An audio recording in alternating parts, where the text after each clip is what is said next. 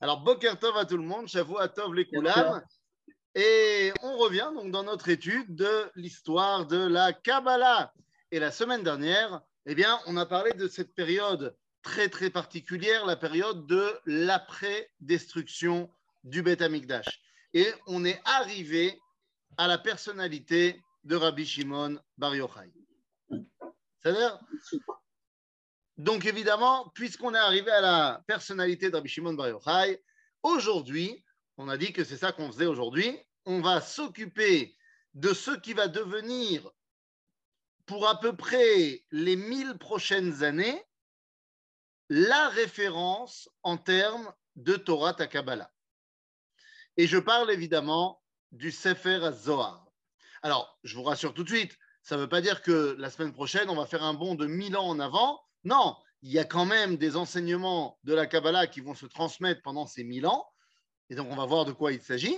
Mais Sefer Zohar devient le point de référence pendant les 1000 prochaines années. D'accord? Mais qu'est-ce que c'est que Sefer Zohar Qu'est-ce que c'est que ce bouquin? Est-ce que véritablement il vient de Rabbi Shimon Bar Yochai?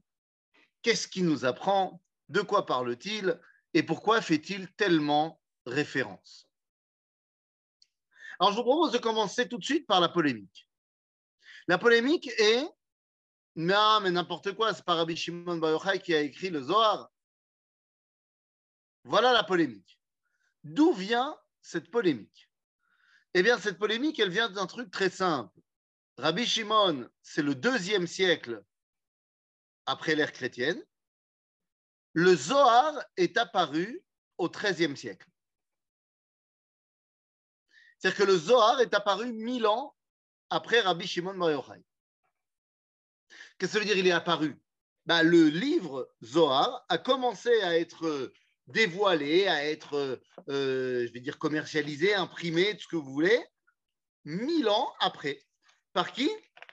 Par un chacham, euh, un chacham en Italie, qui s'appelait Rabbi Moshe di Leon. Rabbi Moshe di Leon. que les choses soient claires, Rabbi Moshe di Leon lui-même dit que ce n'est pas lui qui a écrit le Zohar, qu'il ne fait que révéler au monde le texte de Rabbi Shimon Bar Yochai. Mais pour l'académie, pour les gens qui aiment faire des marlocotes, bien que Rabbi Moshe Dileon lui-même a dit c'est pas moi qui ai écrit, eh bien ils vont te dire non, c'est lui qui a écrit. Il a dit ça par humilité, mais en fait c'est lui qui a écrit.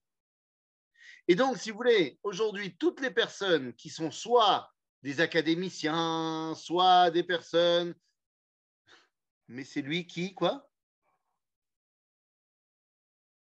Ah, c'est lui qui l'a mis par écrit. Encore une fois, lui-même, Rabbi Moshe Dileon, dit que c'est pas lui, il y a Anita qui n'est pas contente. Il y a Ravi Moshe Dileon qui dit c'est pas moi, mais dans l'académie, on dit non, si, c'est lui. Alors, et ils te disent qu'il a dit c'est pas moi, juste pour soit faire preuve d'humilité, soit pour que tout le monde ne l'attaque pas. Parce que si tu dis c'est moi qui ai écrit ce bouquin, alors tu vas t'attirer les foudres de tous ceux qui sont un petit peu anti-Kabbalah. Mais si tu dis c'est pas moi, c'est Rabbi Shimon Bar Yochai. Rabbi Shimon Bar Yochai, c'est aussi un des maîtres du Talmud. Donc, tu ne peux pas dire Rabbi Shimon Bar ce n'est pas un vrai. D'accord? Donc, voilà la marloquette. Italie ou Espagne? Italie. En l'occurrence, Rabbi Moshe Dileon, c'est Italie. Alors, les amis, qu'est-ce qui se passe? Que les choses soient claires. C'est vrai que dans l'académie, on a toujours tendance à dire que si un juif a écrit quelque chose, le postulat de départ, c'est que c'est faux. Ben oui, mais nous, on n'est pas dans l'académie. Rabbi Moshe Dileon dit c'est pas moi, j'ai pas de raison de remettre en cause ce qu'il a dit. Il dit c'est pas moi. Et effectivement, dans la tradition juive, et particulièrement dans les Mekoubalim d'Espagne qui vont arriver plus tard, le Harizal en tête, eh bien, ils vont authentifier euh, le Sefer HaZohar comme étant le livre de Rabbi Shimon Bar. La question qui reste, c'est OK, c'est le livre de Rabbi Shimon. Mais alors, comment ça se fait qu'il s'est dévoilé que mille ans plus tard? Oui, tu fais comme ça, tu dis c'est Akadosh Baruch mais ça ne m'aide pas à comprendre. Pourquoi Akadosh Baruch il a fait ça? Eh bien ça, les amis, j'aimerais qu'on prenne une petite seconde parce que c'est très important pour notre compréhension générale de l'étude de la Kabbalah. Akadosh Baruch des fois, il a des plans qui ne sont pas forcément les nôtres. Et des fois, Akadosh Baruch dit, je veux que ce contenu-là, il apparaisse à un moment T. Pourquoi? Bien parce que peut-être que le monde, Israël, n'est pas encore prêt à recevoir ce contenu. Et s'il se dévoile maintenant, ils vont mal le comprendre et ça va faire plus de mal que de bien. Ou alors, Dieu, il peut dire aussi, ce contenu-là, je ne veux pas qu'il se dévoile du tout. Parce que, est-ce que vous vous êtes déjà posé la question de tous les rabbins qu'on connaît qui ont écrit des bouquins? Si vous prenez un rabbin du XIIIe siècle, ok, Rabbeinu à Roche, qui est devenu un des textes de référence de la halakha, à son époque, il y en avait plein d'autres des rabbins qui ont écrit des trucs, mais que personne ne connaît, qui sont tombés dans l'oubli. Eh bien, ça fait partie de la Hashem, de euh, la, manière que Dieu a de se dévoiler, que certains textes vont être acceptés et vont se prolonger dans l'histoire, et d'autres non. C'est parce que nous n'étions pas prêts à recevoir avant. Alors j'ai dit, soit c'est ça, soit c'est Bichlal, que Dieu il pense que ce contenu-là, non. Prenez l'exemple d'aujourd'hui. Aujourd'hui, tous les rabbins et demi, ils sortent un bouquin. Même David Altar, il me presse pour que je termine mes corrections pour le livre que moi je dois sortir. Exactement, exactement. Mais est-ce que le livre que je vais sortir, le livre du Rav Benaroche, le livre du Rav Cherki, est-ce qu'ils vont rester dans la postérité d'Israël comme étant Torah d'Israël? Ben, On verra. C'est trop tôt pour le dire, évidemment. Tu ne peux pas le juger à ce moment au moment de la sortie. Mais on verra bien. Peut-être que finalement, dans 100 ans, Am Israël aura rejeté mon livre. Et donc, bah, je l'aurais écrit, mais personne, euh, voilà, c'est pas resté dans. C'est pas Torah Israël, puisque la Shgacha n'aura pas voulu que ça continue. Et donc, il en va de même pour des textes qui se dévoilent à un moment T, alors qu'ils ont été écrits bien avant. Le meilleur exemple de cela, par exemple, c'est le Maharal de Prague. Le Maharal de Prague a écrit énormément de livres, mais alors qu'aujourd'hui c'est très à la mode de citer le Maharal de Prague, pendant les 350 premières années après sa mort, personne n'étudiait le Maharal de Prague. Personne. Tout simplement, c'était une Torah qui n'était pas encore connue, ou du moins ce n'était pas le moment. Et tout d'un coup, dans la deuxième moitié du XXe siècle, tout le monde s'est mis à étudier le Maharal de Prague. C'était le moment. Il en va de même du Ramchal. Le Ramchal, pendant 300 ans, personne ne connaissait ses livres. Non seulement on ne connaissait pas, mais on les avait perdus. Et tout d'un coup, à la fin du XXe siècle, on redécouvre tous les livres du Ramchal, parce que c'est le moment d'étudier le Ramchal. OK? Il y a une histoire que le Rav Cherki m'a racontée, qu'il a vécue quand il avait 11 ans. Et d'ailleurs, c'est tout à fait en lien avec euh, ce qu'il vous enseigne alors peut-être qu'il vous l'a raconté lui-même, je ne sais pas. Mais moi, je me rappelle quand il nous l'avait raconté. Il nous avait raconté que quand il a eu 11 ans, euh, est arrivé chez eux à la maison, à la maison des Cherki, est arrivé Manitou, le Rav Yehuda Léon Ashkenazi, qui était très ami avec son père au Rav Cherki. Et euh, bon, ils discutent et tout. Et à un moment donné, Manitou lui dit Tu sais, là, on vient de terminer avec mon groupe d'études tout un cycle de six ans d'études sur le Maharal de Prague. Et maintenant, on va commencer à étudier l'Ikouté Moharan. Et le Rav Cherki, du haut de ses 11 ans, lui demande Mais quel rapport, euh, Rabbi Nachman de Breslav Et Manitou répond Parce que jusqu'à présent, c'était Zmano Shel Maharal et Arshav Giazman Shel Moharan. Jusqu'à maintenant, c'était le temps du Maharal. Maintenant, l'heure est venue de Moharan, de Rabbi Nachman. C'est le moment. C'est le moment où sa Torah peut commencer à être comprise. Et pareil, Rabbi Nachman, c'est aussi 250 ans. Qui étudiait l'écouter Moharan avant? Qui étudie aujourd'hui? OK? Donc, dans la transmission de la Torah, de manière générale, et encore plus de Torah Tassod, il y a un moment où cette transmission peut être un bénéfice, et il y a un moment où il vaut mieux pas que ça soit euh, l'apanage de tous. D'accord? Donc, ça nous explique que Sefer eh bien, pendant mille ans, on ne connaissait pas. Alors, évidemment, dans certains milieux, on connaissait, bien sûr, mais ça n'était pas euh, un livre qui faisait référence en tant que tel. Alors, pourquoi pas? Pourquoi pas. Qu'est-ce qu'il y a dans ce bouquin? Eh bien, pour comprendre quel est le but de ce livre-là, j'aimerais qu'on commence par raconter l'une des histoires qui est mentionnée dans la Gdama, dans l'introduction du Sefer HaZohar, et c'est d'ailleurs très intéressant parce que c'est une introduction, d'ailleurs c'est ça qui va aussi ne pas plaider en la faveur de ceux qui disent c'est Rabbi Shimon qui l'a écrit, puisque la Gdama, l'introduction, raconte une histoire qui se passe après la mort de Rabbi Shimon. J'ai dit comment est-ce que Rabbi Shimon il a pu écrire si on te raconte une histoire qui se passe après sa mort? Alors, deux euh, réponses à cela. D'abord, pratiquement tous les bouquins, il y a ça. C'est le Talmud qui a été compilé par Avina et Ravashi. Il y a des enseignements de leurs élèves dans le Talmud, donc après eux. Il y a des Mishnayot qui viennent après Rabbi Uda Anassi, pareil. Alors d'abord, tu peux dire que euh, bon bah ça a continué un petit peu après, ou alors tu peux tout simplement expliquer que évidemment que c'est la Torah de Rabbi Shimon Bar Yochai et de son bêta midrash. C'est-à-dire qu'il est très possible que certaines parties, et particulièrement dans les introductions, eh bien, aient été rajoutées par ses élèves de la génération suivante.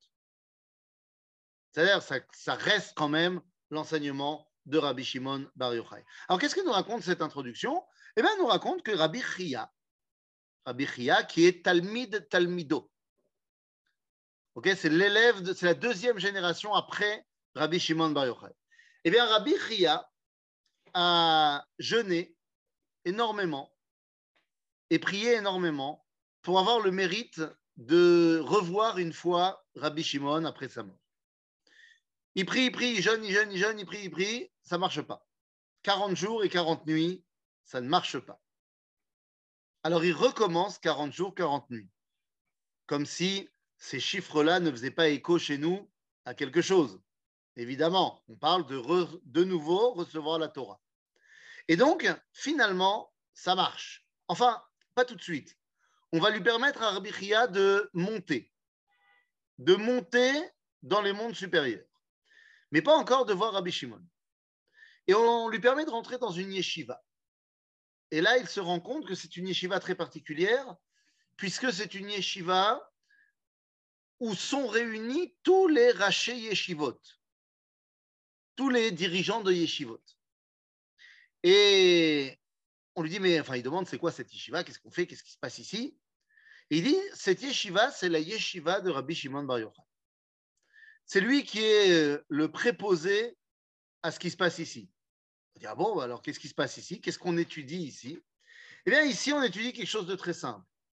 Pour pouvoir rentrer dans la yeshiva, il y a un test. Et le test n'est pas combien de pages de Talmud tu connais, mais le test est est-ce que tu es capable de transformer l'obscurité en lumière et la mer en sucré?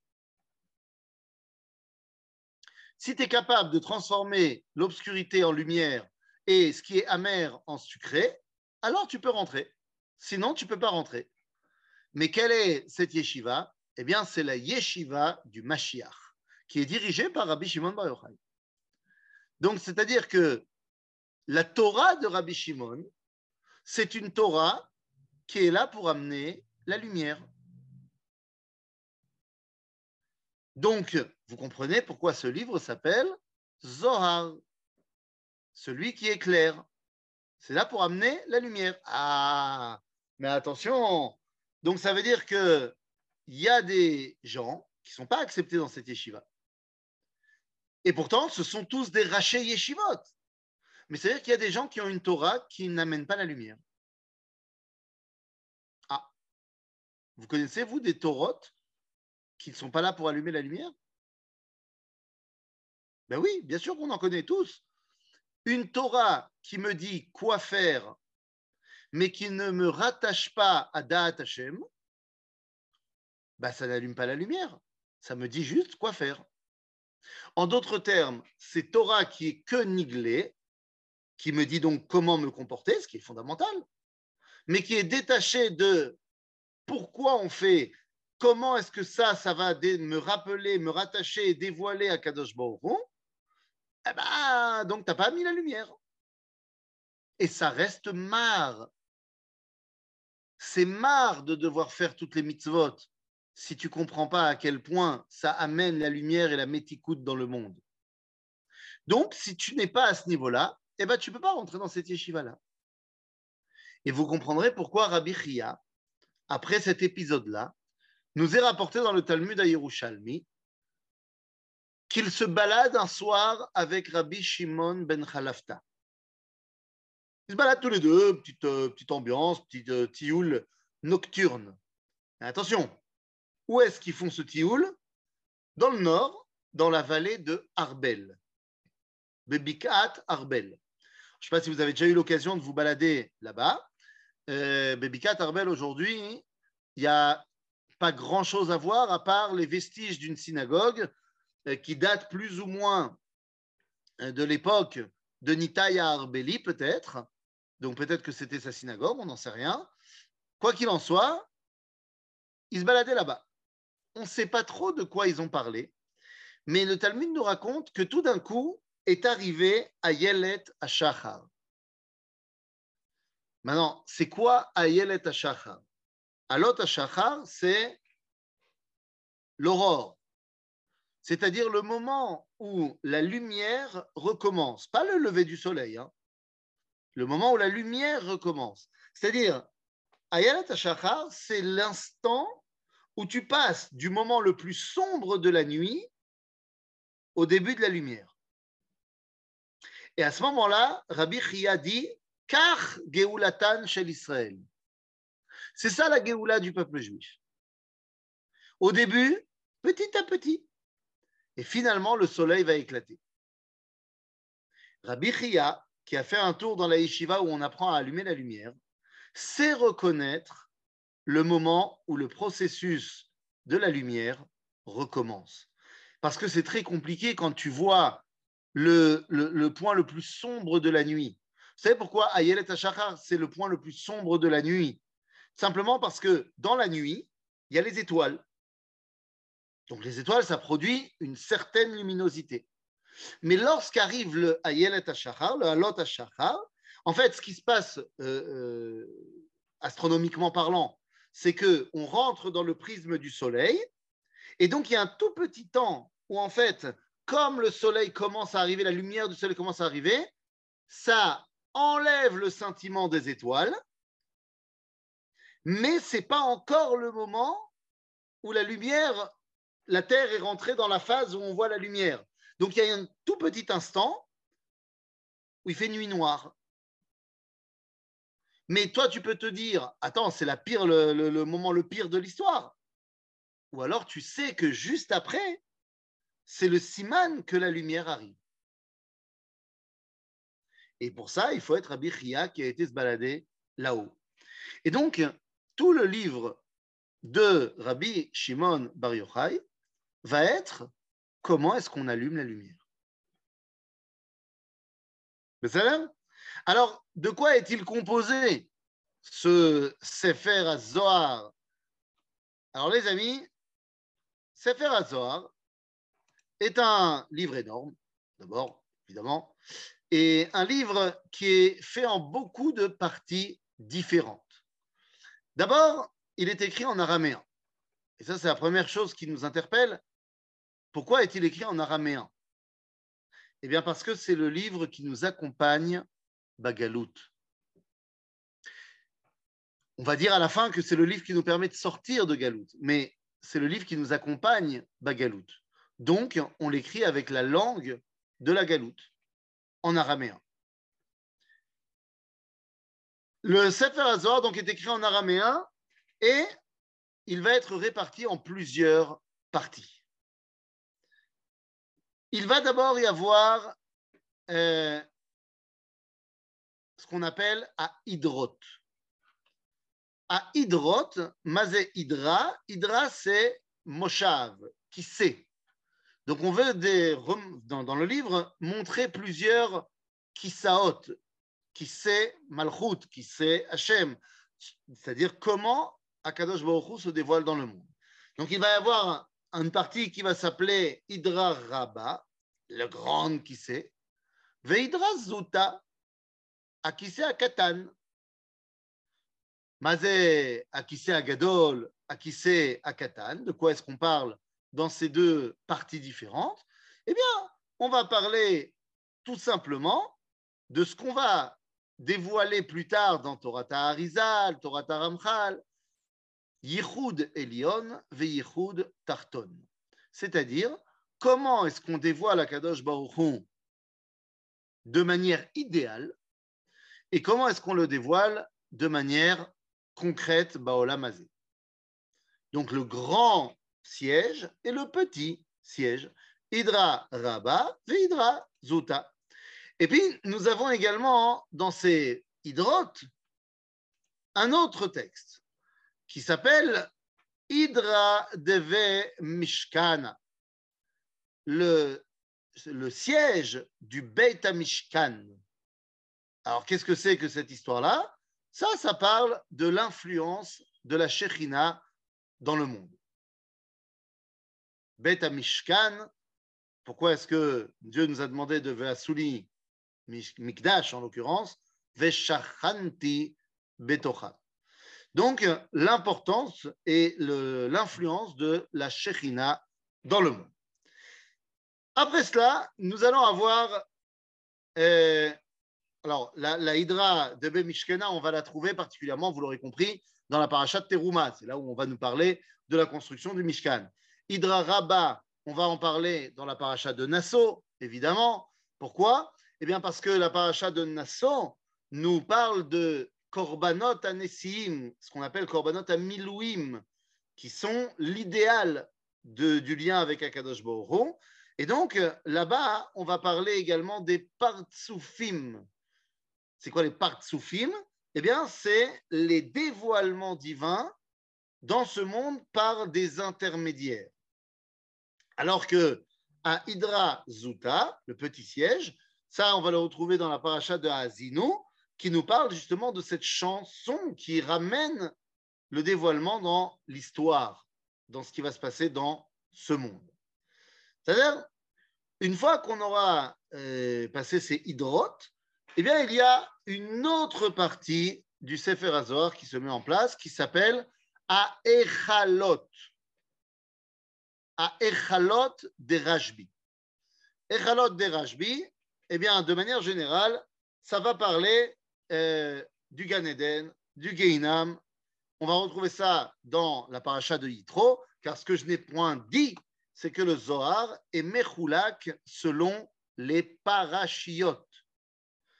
Pouvez-vous, s'il vous plaît, parler des différences entre les deux hydras plus complètement?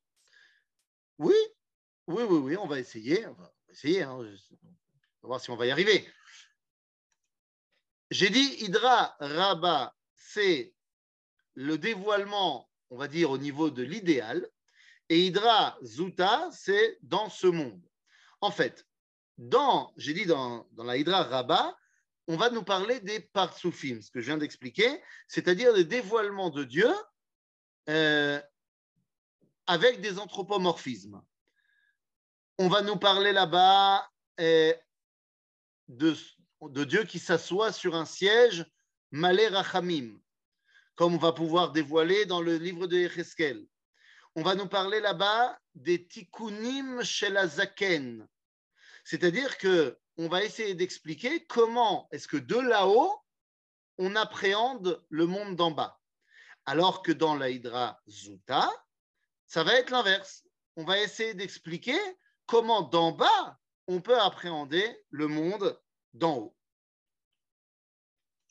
Maintenant, si vous voulez plus en profondeur, il bah, faut étudier Hydra Rabba Hydra Zuta. Nous, ici, nous nous sommes cantonnés à une explication euh, historique et, très linéaire de la chose. Parce que sinon, après, David, il va dire que je ne fais pas mon boulot. Et donc, euh, c'est un problème. Bekitsour, donc ça, c'est Hydrot. Ensuite, on a dit, nous avons Sifruta Echalot de Rajbi. Alors, Echalot de Rajbi, de quoi est-ce qu'on parle? On a dit Gan Eden. On va le retrouver donc dans la paracha de Yitro. Et, et c'est une partie que Rajbi nous dit qu'il a reçue directement de Moshe Rabben. C'est-à-dire, on va parler là-bas également de Israël Saba, de la Neshama Klalit, la Neshama primaire, primordiale du peuple juif. On va parler là-bas de Gilgoulé Neshamot. On va parler là-bas de la relation entre le gouffre et la Neshama. Tout ça, c'est dans ce qu'on appelle Echalot des Rajbi. Une fois, euh, évidemment, on va parler également là-bas de Briata Olam, on va parler de Olam Abba. C'est là-bas qu'on va trouver tous les Mahamarim qui nous parlent de Olam Abba, Ba Zohar. OK? Ensuite, on va parler d'une autre partie qui s'appelle Reya Me'emana. Reya Me'emana, c'est en hébreu Aroe Aneeman, c'est-à-dire mon cher. C'est une partie qui se concentre sur Moshe Rabbeinu, sur euh, sa personnalité, la façon dont il avait de guider le peuple juif et euh, les ma'alot de Moshe Rabbeinu. C'est là-bas qu'on va parler des euh, Nun Sha'are Bina, des différents degrés de compréhension que Dieu a donné dans le monde, que le monde ne peut atteindre que, n'a pu atteindre que 49 degrés, que Moshe Rabbeinu, il le Hamishim. C'est-à-dire, c'est de cela qu'on parle. Et il va y avoir une autre partie, une autre partie qui n'est pas petite, qui s'appelle Tikkune Azohar. Tikkune Azohar, eh bien, c'est tout simplement 70 drachot, 70 drachot, pour expliquer euh, comment est-ce qu'on explique le premier verset de la, de la Torah. Et de là, évidemment, ça va partir dans tous les sens, bien sûr. D'accord? Donc, de manière générale, voilà comment est construit le livre du Zohar. Pourquoi c'est ce livre-là qui amène et qui allume la lumière? Makara. Comme je viens de le dire, le livre du Zohar, d'abord et avant tout, est construit sur le modèle des parachiotes. C'est assez rare d'avoir des bouquins qui suivent le fil des parachiotes. C'est-à-dire que quand on va aller plus tard dans le, dans le temps, Rabbi Ouda Anassi va créer un nouveau système de pagination, puisque lui, il va faire le chasse, Shisha Sidre Mishnah, on ne suit plus les parachiotes. Après, on va avoir le Rambam qui va faire son Yad à Chazaka, avec 14 parties. C'est une autre façon de séparer la Torah. Et puis on va avoir le Shulchan Aruch qui va suivre le Baal quatre parties. Comment est-ce qu'on perçoit la Torah? Comment est-ce qu'on la subdivise pour l'expliquer Eh bien, c'est aussi une façon de voir comment on perçoit le rôle de cette Torah. Quand vous prenez par exemple Rabbi Yehuda Anassi, qui change l'ordre des parachiotes en Shisha Sidre Mishnah. Eh bien, le Shisha, c'est notre perception dans le monde. Et donc, ce qu'essaye de faire Rabbi Uda Anassi, les six, pourquoi c'est la perception dans le monde? Eh bien, parce qu'il y a six kivunim. Pour déterminer une place dans l'espace, tu as besoin de six points. OK? En haut, en bas, à droite, à gauche et en profondeur pour déterminer un point dans l'espace, tu as besoin de six points. Et donc, Rabbi Yehuda Anassi va dire que notre, notre euh, euh, euh, réalité dans le monde, elle est sur six plans qui vont s'appeler Zman Nakat. Zman, Zraim, Moed, Nashim, Donc Zraïm, c'est le rapport avec la terre. Moed, c'est le rapport avec le temps. Nashim, c'est le rapport avec l'éternité, les femmes qui donnent la vie. Nezikim, le rapport entre les hommes. Kodashim, le rapport avec la sainteté. Vetaharot, comment est-ce que nous, on met en pratique cette sainteté dans le monde D'accord? Donc ça, c'est les six plans d'après Rabbi Houda Nassi. Seulement, viendra à un moment donné le Rambam et dit, moi, je change. Parce que moi, ce qui m'intéresse, c'est Ayad, c'est comment est-ce que l'homme, il agit en fonction de tout ça, avec sa main. Et donc, je vais mettre en place 14 parties différentes, qui sont les moyens que l'homme a d'agir dans ce monde. Et puis, le Shulchan Aruch, ou le Baal avant lui, eh bien, lui, il va dire non. Rabbi Yaakov Baal il te dit non, moi, je regarde le monde sur ces quatre dimensions. Quatre dimensions, c'est dans l'espace, mais si tu veux, dans, dans la. Euh, euh, euh dans. Oh, dans euh, la grandeur, le, le, développement dans le monde. Et donc, on va te parler de la diffusion. Merci, merci, la diffusion. Très beau mot. La diffusion dans le monde. Et donc, on va te parler de Arba Turim. On va te parler de Orachaim, c'est mon, comportement au quotidien. On va te parler de Yoredea. Yoredea, c'est ce que tu dois enseigner, ce que tu dois savoir. Ensuite, on va te parler de Choshen Mishpat pour régler les problèmes entre les hommes.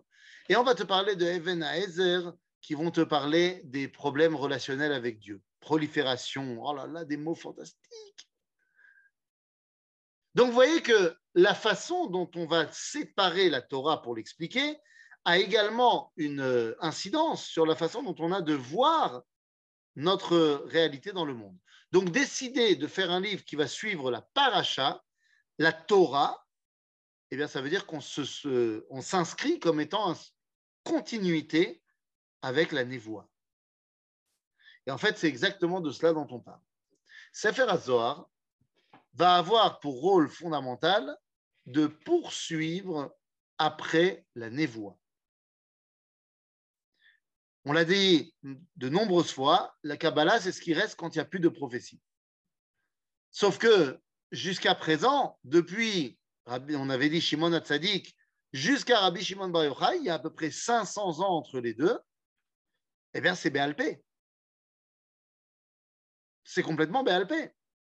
Et Rabbi Shimon met en place une Torah, une Torah qui va mettre par écrit, qui vient continuer le dévoilement de la Torah de la névoie. Alors, ce n'est pas de la névoie, mais c'est ce qui nous en rapproche le plus.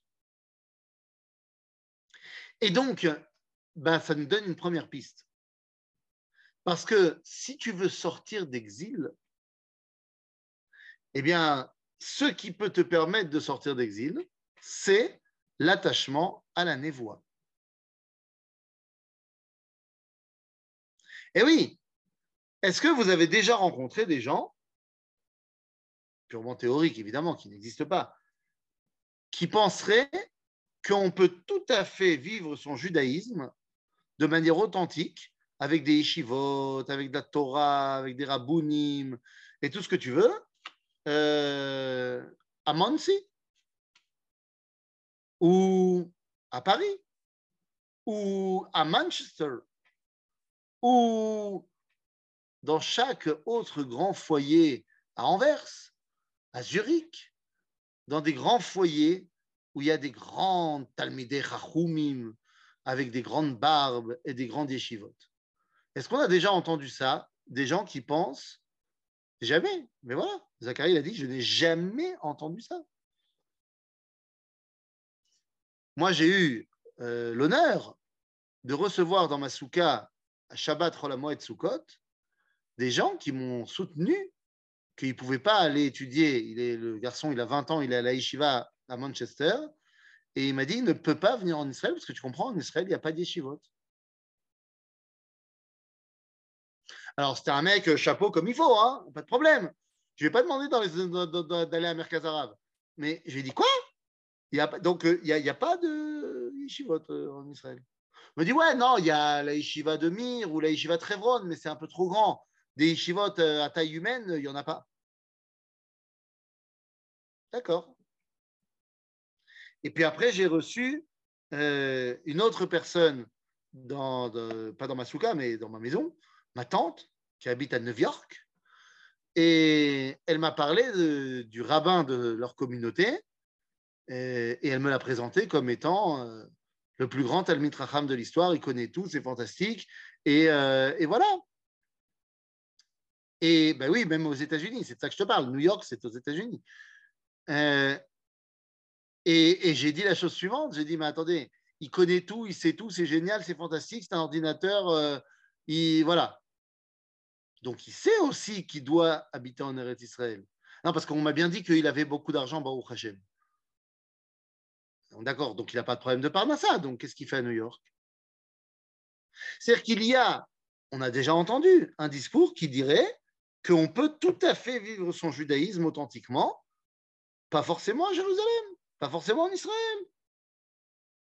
Eh bien, ça, cet avis-là, qui est évidemment erroné, cet avis-là provient d'une seule chose, l'arrêt de l'étude de la Kabbalah, l'arrêt de l'étude du Tanakh.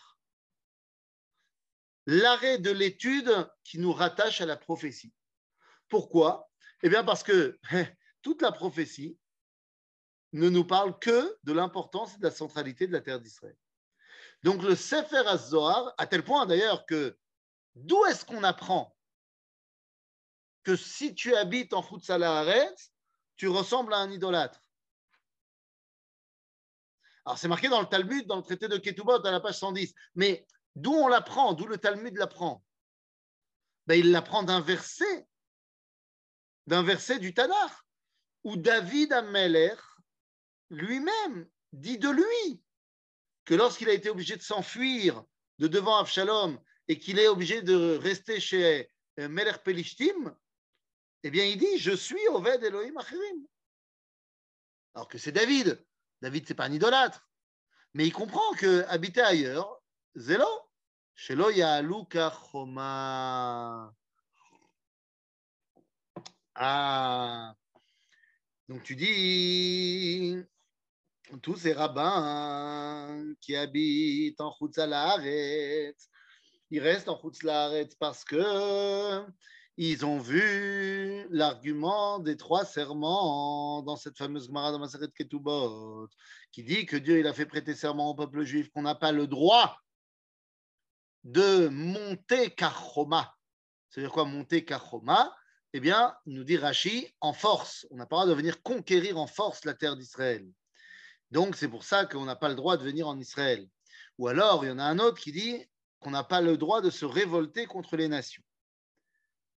Cependant, dans la mesure où les nations nous ont permis de revenir,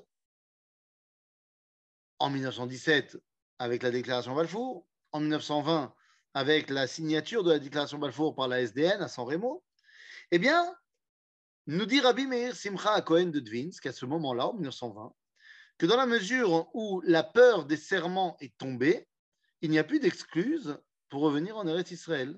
Les nations nous ont permis de revenir. Et donc, de la même façon, la halot kachoma ne marche plus non plus, puisque ça y est, maintenant, on a la permission de. Donc, aujourd'hui, en 2022, eh ben, il n'y a absolument pas d'histoire de Kachoma.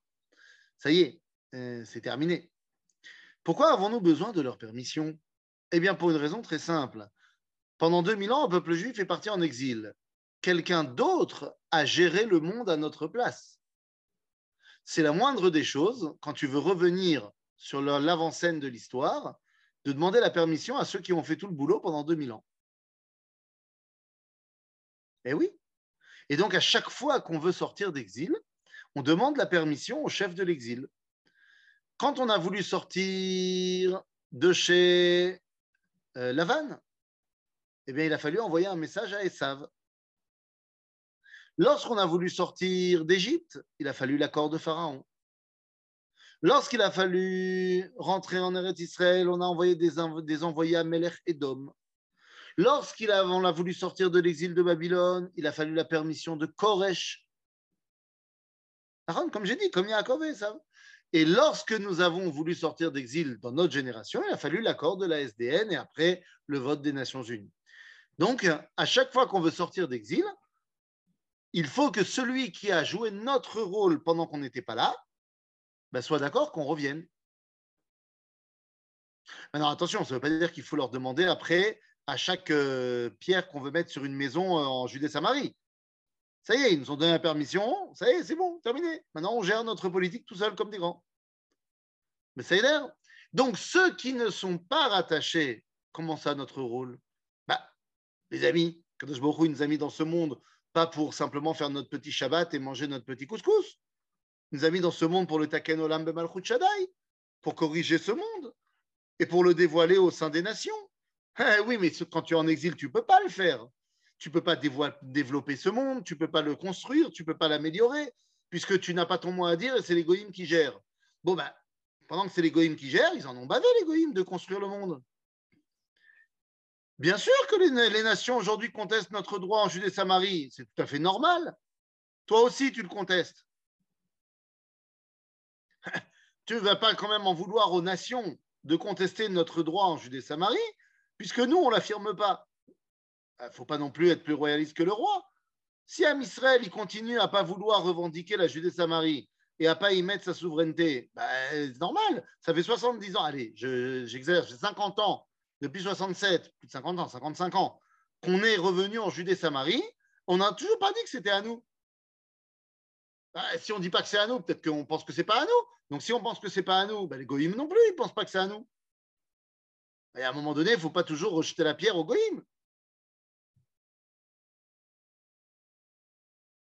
Hier, il y a eu un vote de Ukraine. Ah, j'ai pas vu. J'ai pas vu. Je ne sais pas de quoi il s'agit.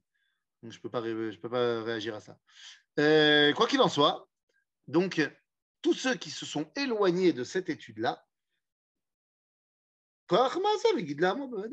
donc tous ceux qui se sont éloignés de cette étude-là ont pu émettre comme avis qu'on peut très bien vivre son judaïsme authentiquement ailleurs qu'en Israël. Alors que bah, c'est tout l'inverse. C'est tout l'inverse. Si on veut comprendre quelle est la responsabilité du peuple juif Bagalout, eh bien, sa seule responsabilité, c'est de sortir de Galout. Et pour cela, eh bien, tu vas avoir besoin de ce Sefer qui s'appelle Sefer Azohar. À tel point qu'il est marqué dans le Zohar Daoun Sifra Besefer Azohar, c'est en regardant un étudiant dans ce livre-là, Sefer Azohar, Yitzun Israël min galuta berachame.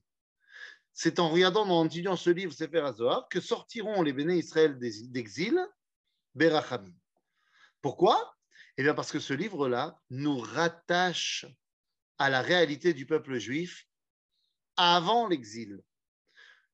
Et donc, toute cette Torah-là qui amène la lumière, eh bien, c'est une Torah qui m'explique comment mon authenticité ne peut être réelle que en dehors de l'exil. Ainsi, Shmaya et Aftalion, qui sont bien avant le Zohar, dans Pirkei Avot, vont nous dire Chachamim, Hizaharu bedivrechem, Shema tachovu chovat galut. Alors, soit tu le comprends de manière littérale, Chachamim, faites attention à ce que vous dites pour ne pas partir en exil, ou alors, Chachamim, mettez le Zohar dans vos paroles, et ainsi vous pourrez sortir d'exil. C'est de cela dont on parle. Comment étudier le Zohar puisqu'il est en araméen? Eh bien, il faut apprendre l'araméen. Bon, la vérité, c'est qu'il y a des traductions aujourd'hui du Zohar en hébreu, euh, mais comme toujours, euh, apprendre un texte dans sa langue d'origine, c'est le plus simple. Oui, David? Oui, euh, avant de rallumer le micro arabe, j'en profite pour dire qu'on étudie le Zohar tous les jeudis soirs avec le Raviol Ben Arouche euh, en araméen, en hébreu, en hébreu uniquement sur Anana. Voilà. Et je suis toujours pas encore venu. C'est fantastique. Et, mais, je vais vous amener. non, mais c'est ma faute plus que la tienne, hein, complètement. Euh, Tom, et eh bien voilà, je pense que c'est l'heure de rallumer les micros. Si vous avez des questions. Les micros sont ouverts. Hein. Comment Ok, étudier le Zohar à vous de jouer. Est-ce que le Zohar euh, que vous étudiez le jeudi est en Zoom? Non, Pourquoi? Parce que ça demande. Alors, une alors, alors justement, regardez, il y a le Rav Fison qui est là. Le Rav El Benarouche, il, il a décidé de ne pas faire sur Zoom parce qu'il pense qu'on peut mal comprendre l'étude Zohar et, et, et, et cette mal compréhension-là peut amener à des dérives. Alors, Rav, c'est quoi ces dérives-là exactement? Ah ben, je vais vous dire, c'est très simple. D'abord, c'est différent non, non, non, non, c'est très, très différent, Anita. Et tu le sais en vrai. En vrai, en vrai, on a déjà eu cette discussion et on est d'accord. Tu sais très bien que l'étude Panim El Panim, c'est pas seulement que je peux poser une question, que euh, en Ouais. Zoom, peut-être qu'on va me fermer mon micro ou tout ça. Non, Yesh Panim. À Panim, c'est Apnim. C'est que des fois, quand le Rav il enseigne quelque chose, c'est son visage qui parle aussi. C'est pas seulement ses lèvres. Ça, tu peux vrai. pas le voir en Zoom. En mala asot. Même Il faut avec aller à une... Ranana pour ça? Ah bah, en l'occurrence, parce que par Radana. David, Mais il y a à Il manger. était- hein. David, il était prévu euh, qu'il y ait un cours sur Jérusalem, c'est toujours d'actualité? Ouais. C'est- dans deux, dans- on essaie d'organiser ça dans deux mois, trois mois, si Dieu veut. On essaie, mais ça dépend beaucoup de l'emploi du temps du Rav El Benarouche. Ok. Rafizon, dans quelle partie du Zohar est la sifra de Tzniuta? À Sifra d'Itzniuta, c'est une partie du Tikkun Azor. Et, et l'autre, euh, Hydrazuta. Et bien, Hydrazuta, on a parlé déjà. D'accord, mais elle est toute petite. Vous vous avez dit que c'est toute une chelek. Mais quel problème? Non, j'ai dit il y a des, hydrotes. Il y a la Ah, Hydra ah. Rabba, Hydra Zuta. Ok, ça fait partie d'une partie qui s'appelle hydrote. Maintenant, le fait que les hydrotes, c'est moins long que Tikkun Azor, c'est pas grave. Et pourquoi on dit que si on fait la hydra, de, la sa- safra de Tzniuta une fois par mois, c'est une grande sgoula Pourquoi? Parce que Ne me il- demande le- pas- ne me personne ne l'a ne- traduit. Ne, me celle-là. demande pas à moi. Ne me demande pas à Ah. moi ça, parce que tu sais très bien que ma réponse ne va pas te faire plaisir. Moi, je non, pense, mais moi, vas-y. moi, je vais te dire un truc. Ma fille, très, ma fille, ouverte. hein. ma fille, elle m'a demandé, elle m'a dit, est-ce qu'on a un Perek Shira à la maison? Alors je lui ai dit, oui, il y en a un là-haut, machin. Et, je lui ai dit, mais pourquoi tu dis Perek Shira? Elle m'a dit, non, je veux pas te dire. Je veux pas te dire parce que je te connais, tu vas encore euh, me dire que c'est des bêtises et tout ça, machin. Je lui ai mais tu sais, moi, je dis Perek Shira tous les jours. Elle me dit, ok, mais quand même. Je lui dit, parce que quoi? Tu crois que tu vas le dire pendant 40 jours et que ça va t'amener un truc magique? Elle dit, ah, comment tu sais? Comment tu sais? Je dis, bah, parce que toutes les 5 secondes, on te balance une nouvelle zgoula, il faut dire Shira pendant 40 jours et, tout d'un coup, tu vas avoir euh, un troisième œil qui va s'ouvrir. Euh, non, Perek Shira, c'est fondamental. Quand on a compris qu'est-ce que ça voulait dire, qu'est-ce que c'est que ce, te- ce texte-là de David Ameller? Qu'est-ce que c'est que Ichuda Havaya Qu'est-ce que c'est que l'unité de toute la création? C'est pas je lis un texte magique et pouf, il va se passer un truc. Donc quand tu me dis, viens, on lit le Sifra d'Itzniuta et ça va me faire une ségoula fantastique, mais les mecs, ils comprennent pas de quoi ils parlent. C'est même pas traduit. C'est même pas traduit. Alors, de qu'est-ce que tu veux que je te dise. Maintenant, il y en a qui vont te dire, mais ça influe sur ta neshama. C'est vrai que ça influe sur ta neshama. Mais franchement, si c'est mon avis que tu demandes, je pense qu'il faut d'abord se construire dans des choses qu'on comprend avant de se lancer dans des trucs euh, qu'on ne comprend pas qui influent sur notre neshama. Pareil pour ce qui est des Teilim. Pareil pour ce qui est des Teilim. J'ai dit hier dans le cours que j'ai donné euh, euh, chez le Rav Benishai, à Shabbat, le cours que je donne à Emouna le Shabbat après-midi, vous êtes tous conviés évidemment. Euh, c'est pas sur Zoom parce que le Rav n'a pas permis de faire le Zoom pendant Shabbat. Mais sinon, à part ça, on m'a dit mais il faut dire des Teilim, c'est très bien, machin. Je suis pas contre le fait de lire des Teilim, mais je suis complètement contre le fait que les gens ils lisent des Teilim et qu'ils se disent pas que ce serait peut-être bien une fois au moins dans sa vie d'étudier les Teilim, savoir de quoi ça parle. Après, tu pourras continuer à les lire si tu veux. Mais pourquoi tu étudies pas? C'est un texte du Tanar. Ça s'étudie comme tous les autres textes du Tanar. Donc voilà. Donc je pense qu'il faut. ben, ça veut dire quoi mal comprendre? Et c'est quoi les dérives qui pourraient arriver? Eh bien, ces dérives, elles sont très simples. Les textes profonds de la Torah nous renvoient à beaucoup de paraboles, à Mm. beaucoup d'enseignements ésotériques. Mm. Et le problème, c'est que ces enseignements-là, si tu les prends détachés de leur contexte et surtout de leur relation alors, avec le concret, Mm. alors ça te fait partir dans tous les sens. Bah ouais. Et en fait, il faut toujours avoir une connexion très profonde entre Torah Taniglé et Torah Tanistar. Et c'est ça les dérives. Parce que si tu es uniquement dans des mondes supérieurs et que tu étudies la Kabbalah Bezoum, tu vas pas voir qu'en fait le Rav, il est complètement attaché au halachot. Et c'est ça que tu as besoin de ressentir Bepanim et le Panim. Ouais, ouais. OK? Il Merci. y a Meira Malka qui a levé la main.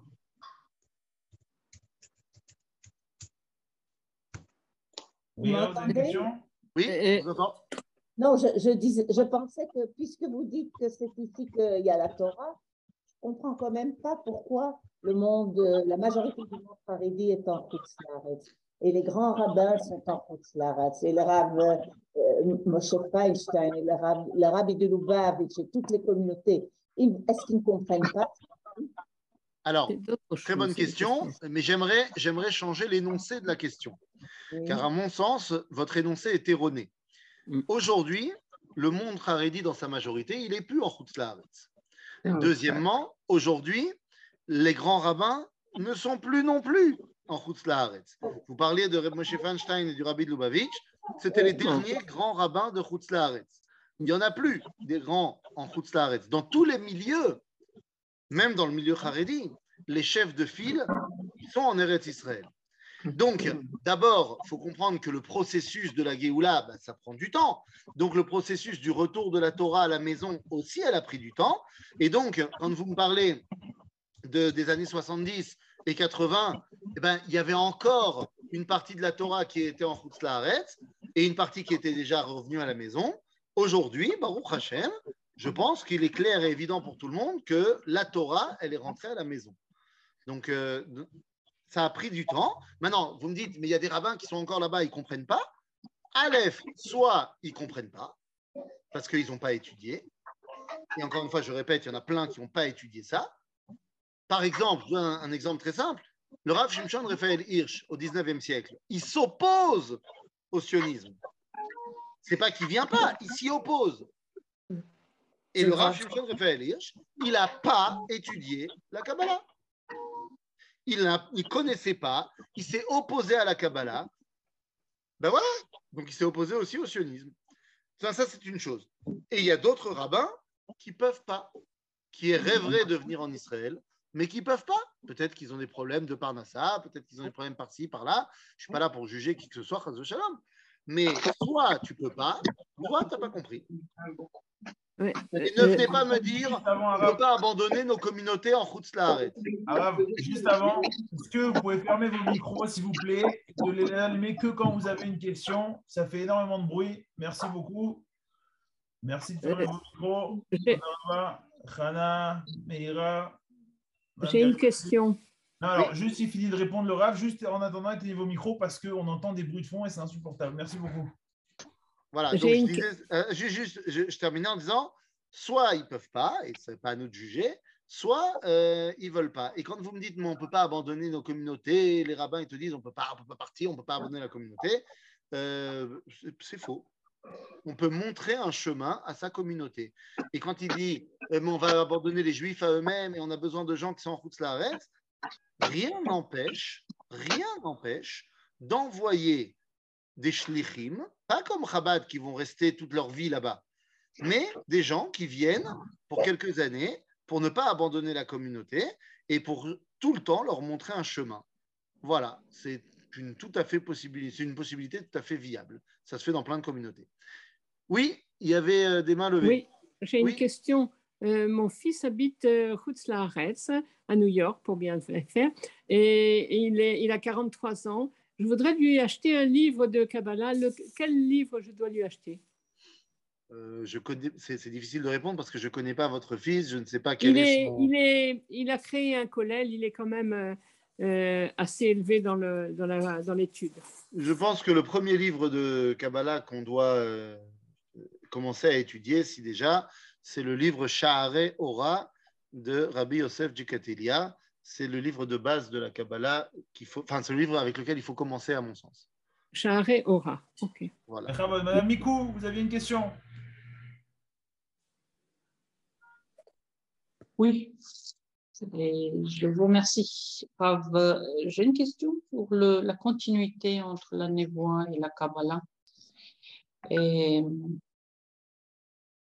en quoi est la Kabbalah et la continuité de la névoie?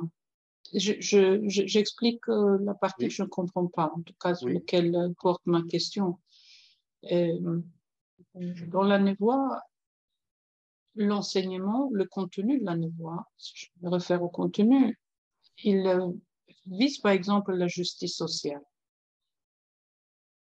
La façon de construire une société, de bâtir une société, une communauté en Israël, en Eretz, de manière à faire la loi, à vivre la Torah en. Eretz. Et en quoi il y a continuité entre la Kabbalah et cette Regardez, la névoie, c'est pas la justice sociale. Dans la névoie, il y a des passages qui parlent de la justice sociale, c'est-à-dire de comment est-ce qu'on crée une société juste. Eh bien, ces parties-là vont être continuées dans la halacha, où il y a des textes de halacha qui nous expliquent comment est-ce qu'on va faire en sorte que notre société, elle soit pas euh, euh, euh, inégale et, et- et barbare et ce que vous voulez. Mais c'est pas ça qui nous intéresse.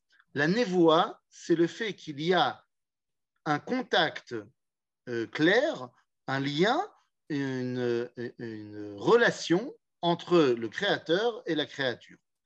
C'est ça la névoie. C'est que la vie, le lien de vie est là entre le créateur et la créature. La Kabbalah, c'est ce qui va nous rester de ce lien-là. Maintenant, des fois, ça parle de certains sujets qui sont abordés dans, la, dans le Tanakh, mais c'est pas ça le, le débat. La Kabbalah, c'est comment est-ce que dans la Torah, après la prophétie, on garde une espèce de ligne qui nous rattache à Kadosh Baruch au dévoilement divin, à la vitalité elle-même. Donc c'est en cela que c'est les vestiges. Et c'est pour ça qu'elle s'appelle Kabbalah. C'est-à-dire que ça vient mimala lemata. Nous enseigne que le changement est de notre côté, ce n'est pas du côté d'Akadosh Baruch. Oui. Donc, ce, ce lien de vie, ce lien de vie, il est le même. En tout cas, si je, si je continue ce raisonnement, si je l'ai bien compris, Enfin, il est le même à la, à ça la veut dire différence. la- entre l'époque des prophètes et l'époque de après l'exil, l'exil de Rome, c'est cet exil-là, Akadosh Baruch est toujours là. Son lien de vie avec la Am Israël, il donne toujours et la lumière et la vie. Ce qui a changé, c'est que la société, la, la- la communauté Am Israël est organisée maintenant d'une manière qui voile probablement cette Bien. lumière-là. Mais, Madame Mikou, mais Madame Mikou, il y a quelque chose de fondamental qui a changé. Mais oui, Dieu ne parle plus. Il est là, évidemment qu'il est là. Et bien sûr qu'il fait, il, il embrasse le monde par sa lumière, sinon le monde n'existe pas. Bien sûr, mais il ne parle pas. C'est quand même un lien qui est très très différent lorsque le papa est face à son fils. Il est là, mais il a décidé de ne pas lui parler. Bien sûr qu'il est là, bien sûr qu'il lui a préparé à manger, bien sûr que euh, il, il l'a, je sais pas, il l'a emmené à l'école, mais il lui parle plus. Le lien est Pourquoi il fondamentalement parle plus? différent. Ah, pourquoi il parle plus? Parce que Dieu, il a décidé de plus nous parler. Peut-être parce qu'on méritait plus qu'il nous parle. Peut-être parce que. Mais le fait est que la relation qu'on a avec lui maintenant est très différente. Alors, il reste quelques minutes, il y a d'autres questions. Euh, Peut-être approfondir Gabriel. La, prochaine, euh, la prochaine semaine. Euh, Gabriel, Oui. Euh, alors, Rav, on sait que Kol Israël Arevim Zé Zé basé. Je voulais avoir votre opinion sur euh, la mesure de notre responsabilité envers euh, les Juifs qui sont en Route les Juifs qui nous entourent au niveau pratique. Voilà, les amis, la famille, à quel point est-ce qu'on doit être actif pour euh, les encourager et... Autant que tu peux. Ok. Qu'est-ce que ça veut dire. Bah, Je sais pas, ça dépend de tes capacités. Si tu as des capacités d'orateur, alors tu leur fais des petits, des petits audios comme ça de temps en temps. Si tu as des capacités euh, euh, multimédia, bah, tu leur envoies des, des, vidéos, tu leur envoies des trucs, hein. autant que tu peux pour euh, leur faire comprendre que le plus grand danger de notre époque, c'est l'assimilation et il n'y a pas de meilleur terreau à l'assimilation que la galoute. Et, je me permets de rebondir. À chaque fois que vous mettez un like ou que vous commentez une vidéo ou un cours du Rav Fison, du Rav Uel, du Rav Cherki, l'homme chané de quel Rav, ça publie ça dans vos réseaux à vous. C'est-à-dire vous devenez, juste en mettant un like ou en commentant euh, un cours, vous permettez de diffuser euh, tout ça aussi. Voilà. C'était juste le petit euh, moment pub. Madame Garibaldi? Oui, alors là, je crois que j'ai un peu perdu ma question, mais de, ce que j'entends, de tout ce que j'ai entendu, ça y répond un peu. Mais bon, je vais un peu rajouter en ce qui concerne le, la difficulté justement des... J'ai des amis euh, qui habitent en, en, en France et qui me disent mais nous on ne comprend pas pourquoi on doit venir en Israël alors qu'ils étudient la Kabbalah, ils étudient plein de choses, les textes, etc. Ils ont des responsabilités et ils pensent qu'il est nécessaire qu'ils restent en, en, galoute pour justement amener cette parcelle de lumière qui risquerait de manquer au cas où ils seraient en Israël. Alors bon, moi je leur c'est pas facile de mais si, c'est très facile, Madame Garibaldi. Je vais vous répondre de manière très simple et, très, et très choquante. Il y avait, il y a 400 ans, à peu près, un peu moins, un bonhomme qui s'appelait Shabtai Tzvi, qui avait une idée très intéressante. Il a dit Dieu est présent partout. C'est vrai d'ailleurs. Dieu est présent partout. Donc, il est présent partout. Il est également donc présent dans les avérotes. Donc, faisons des avérotes pour le dévoiler également là-bas c'est une erreur. On n'a pas le droit. Donc quand vous me dites, comment leur expliquer? Ils pensent que, ils pensent que, ils pensent que. Et si demain, moi, je pense que le cochon, comme dit dans la pub, tout est bon dans le cochon. Et si moi, je pense demain que euh, j'ai une idée très, très importante que le rôle du peuple juif, c'est d'être en exil et d'amener la lumière là-bas. C'est très simple d'expliquer cela. On n'est pas Dieu. La Torah n'a pas été écrite par moi, mais elle a été écrite par Dieu. Et Dieu, il a dit qu'il faut venir ici. Point. Et il a dit que c'était une avéra d'être là-bas. Donc, c'est ce, que je dis, c'est ce que je leur dis. C'est très simple. Donc, alors, vous, pouvez, dire. Alors, ils me répondent oui, mais ce sont les hommes qui ont écrit les textes à savoir vraiment. Voilà, c'est la réponse que j'entends. Alors là, c'est quoi C'est les hommes qui ont écrit les textes à savoir vraiment? Oui, oui, oui, c'est ce qui, les réponses que j'ai eues de. pour moi, le judaïsme, c'est d'abord et avant tout la Torah qui a été révélée par Akadosh Baruch Et donc, lorsque Akadosh Baruch nous envoie et nous donne la Torah, eh ben, on ne peut pas venir euh, réinterpréter la Torah. La Torah, elle nous dit qu'il faut venir ici. Si tu peux pas, tu peux pas, mais viens pas m'idéaliser le fait qu'on est en Laaret. Donc, ils étudient la Kabbalah, ils étudient ce que vous voulez, ben, c'est qu'ils l'ont très mal comprise. Ce qui m'interpelle beaucoup, ce qui m'interpelle beaucoup pour, pour terminer, c'est un de, une de ces personnes est carrément président d'une communauté juive. Et, et qu'il a bah, vous avez expliqué pourquoi il n'a pas envie, pourquoi il a pas de envie de venir. De grandes responsabilités, qu'il a les moyens financièrement de venir ici aussi. Mais euh, je, je, vraiment, je, vous mettez dans une situation compliquée, je ne le connais pas et je n'ai pas envie de prendre, d'avoir l'air méprisant. Mais, mais vous savez. Que j'entends. Non, non, mais il n'y a pas de problème. Mais vous savez qu'il y a plein de gens qui, justement, quand ils ont des responsabilités, justement, quand ils ont au placé, eh, ils savent très bien qu'en venant en Israël, ils perdront toutes leurs responsabilités et toute leur, et toute leur cavode et toute leur place. Et donc, on n'a pas forcément envie de venir. Euh, les amis, à un moment donné, exactement, je ne voulais pas le dire, mais Rebecca nous dit c'est exactement la faute des explorateurs qui avaient tous des hauts postes dans le désert et ils savaient que, d'ailleurs c'est le Sefer Zohar qui nous explique ça, qu'ils savaient qu'en rentrant en Israël, ils ne seraient plus les chefs de tribu. Donc ils ont dit il vaut peut-être mieux ne pas rentrer en Israël. Nous, ça s'appelle de l'hypocrisie, euh, la méhadrine. Mais bon. C'est une question d'ego. Hein. Arabe, disons. Okay,